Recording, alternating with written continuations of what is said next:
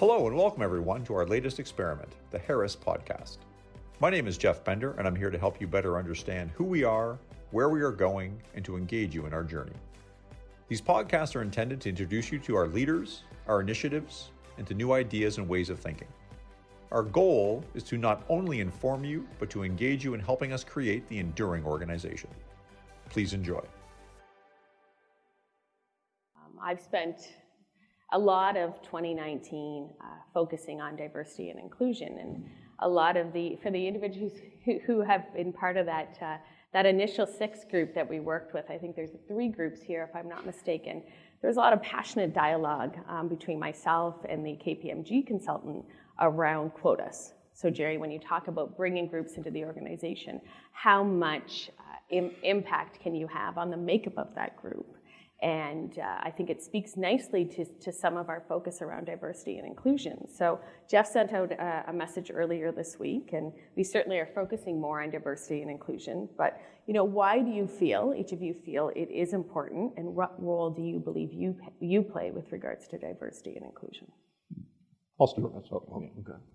Well, I mean, obviously, I mean, I think I have, I mean, as the, the current leader of the organization, I think I have the, the, the highest level of Uh, accountability and responsibility to uh, make sure that we're creating uh, an environment and a, and a culture and a company that is as diverse and inclusive uh, as possible. I think to understand, I mean, not that we, no, there's never been any meeting where you sit there and say like we're, we're you know we're not going to be diverse and we're not going to be uh, inclusive. I think you know the more you you read and the more you understand and the more people challenge, I think, some of the things that we do. I think you realize that a lot of it uh, is, is unconscious, right? There's just these systems that are in place and these ways of thinking that end up creating situations where diversity and inclusion uh, suffer.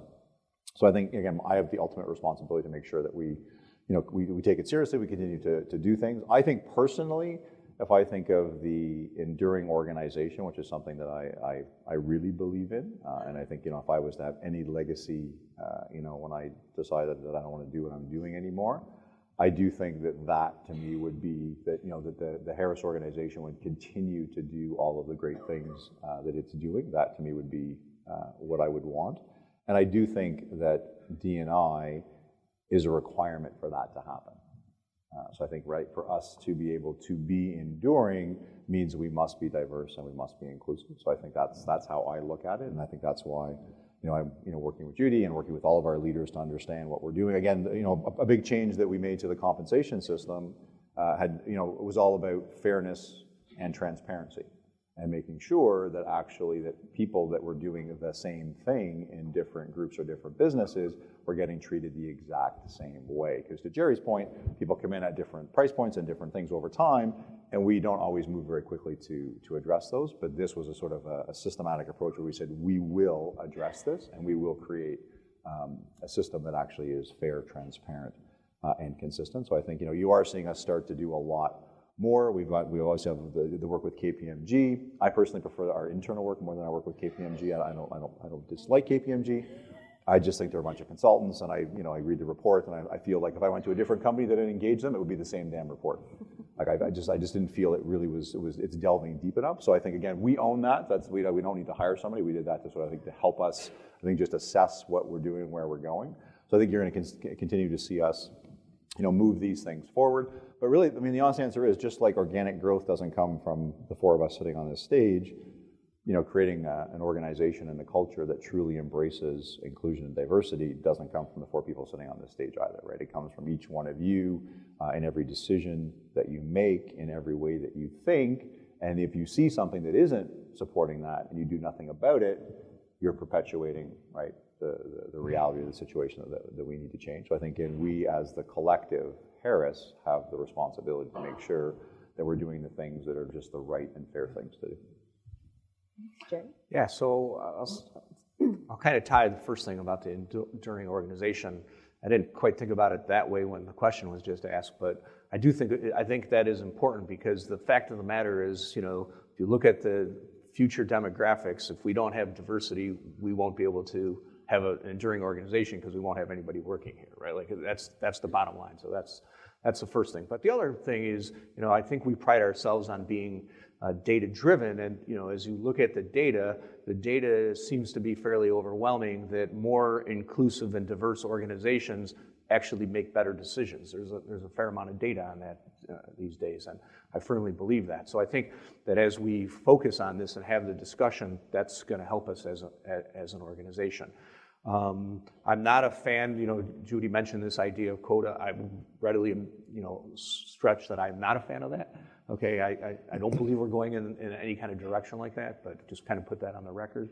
Um, my role, I do think my role is to have this, this discussion like we're having today about the importance of having diversity and inclusion in our organization and working with the people that work with me to try to challenge what these unconscious biases are, because to Jeff's point, I think that is really where, where they are. And you know, until you have a conversation, you never say to yourself, oh, I never realized that I was doing that. And you know, uh, you know, Judy had mentioned some terminology in some of our, our advertisements that we do for job posting, and I quite honestly, when she brought it up, had never really thought about this terminology having potentially negative connotations before. And we've since made those changes, but I think those are the kind of small little changes that we can make, and I think that's, you know, the role that I have and all of us up here is kind of helping everybody understand what those unconscious biases are, supporting those changes on a consistent daily basis in the organization, and holding people specifically accountable when they make decisions that are contrary to that, because I don't believe that's consistent with our core values.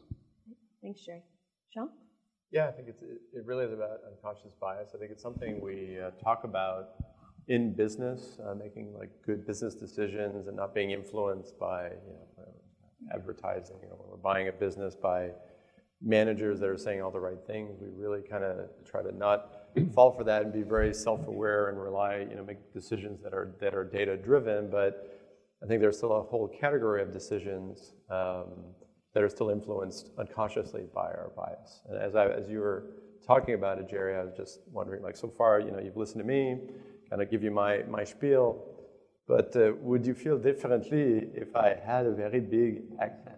Like my French accent would come out. Do you feel different me, about me? And, and you do, right? So think about when you're hiring somebody that maybe is different. Are they truly different? Because I'm, you know, like I'm the same person sitting here, but you just heard something very different, and it caused a bit of a reaction. I think that's what we need to address at the root of the problem. It's things that are just there, you're not really realizing that they're there, and they're impacting some of your decisions. And I'm, I'm, I'm subject to that too. I think we all are. It's about building awareness as a group. I think we'll, we'll get there, and talking about it is really, I think, a first great step. I'm not sure I could have said it any better. I will add one thing, which was really uh, heartwarming for me, is the number of employees who have reached out with ideas already. So this is a, you know, a relatively new journey for us as an organization, and uh, we certainly do welcome any ideas, any thoughts with respect to how we continue to have these discussions and, and move the move the needle forward.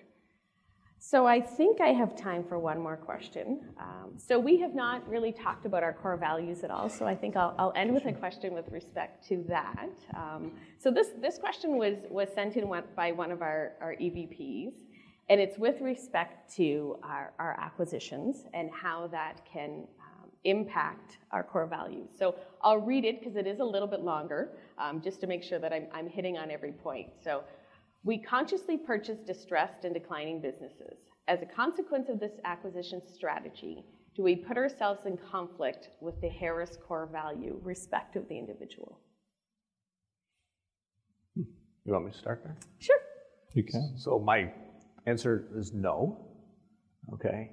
Um, because I think it's the reality of the business, and you know, understanding the business doesn't in any way imply respect for the individual. I would actually argue that, you know, by looking at the business, making what I think are the good long-term decisions by understanding its reality actually is better respect for the individual, because we're open with the people about the status of the business. We're open with what our accomplishments or what we need to accomplish and what our objectives are. Um, You know, and you know, sometimes that does require hard decisions, but the out, likely outcome, if it's a shrinking, declining business by somebody else, could be some of the similar decisions done in, in a less respectful fashion to the employee. So I, I would say no. Okay, Jeff? I think it, it, it comes down to how you do what you do. And I think, you know, I think you, you can do it in a way that, to Jerry's point, is not very respectful, but I think we, for the most part, I, I know we make mistakes. I mean, I hear stories all the time where, you know, I'm not, I'm not pleased of, you know, how something happened or, or, or how someone was treated, but I think fundamentally we're trying to be as transparent, as open, as communicative, as as you know, as, as, as flexible as we can to work to find them other roles in other parts uh, of our organization or the Constellation organization.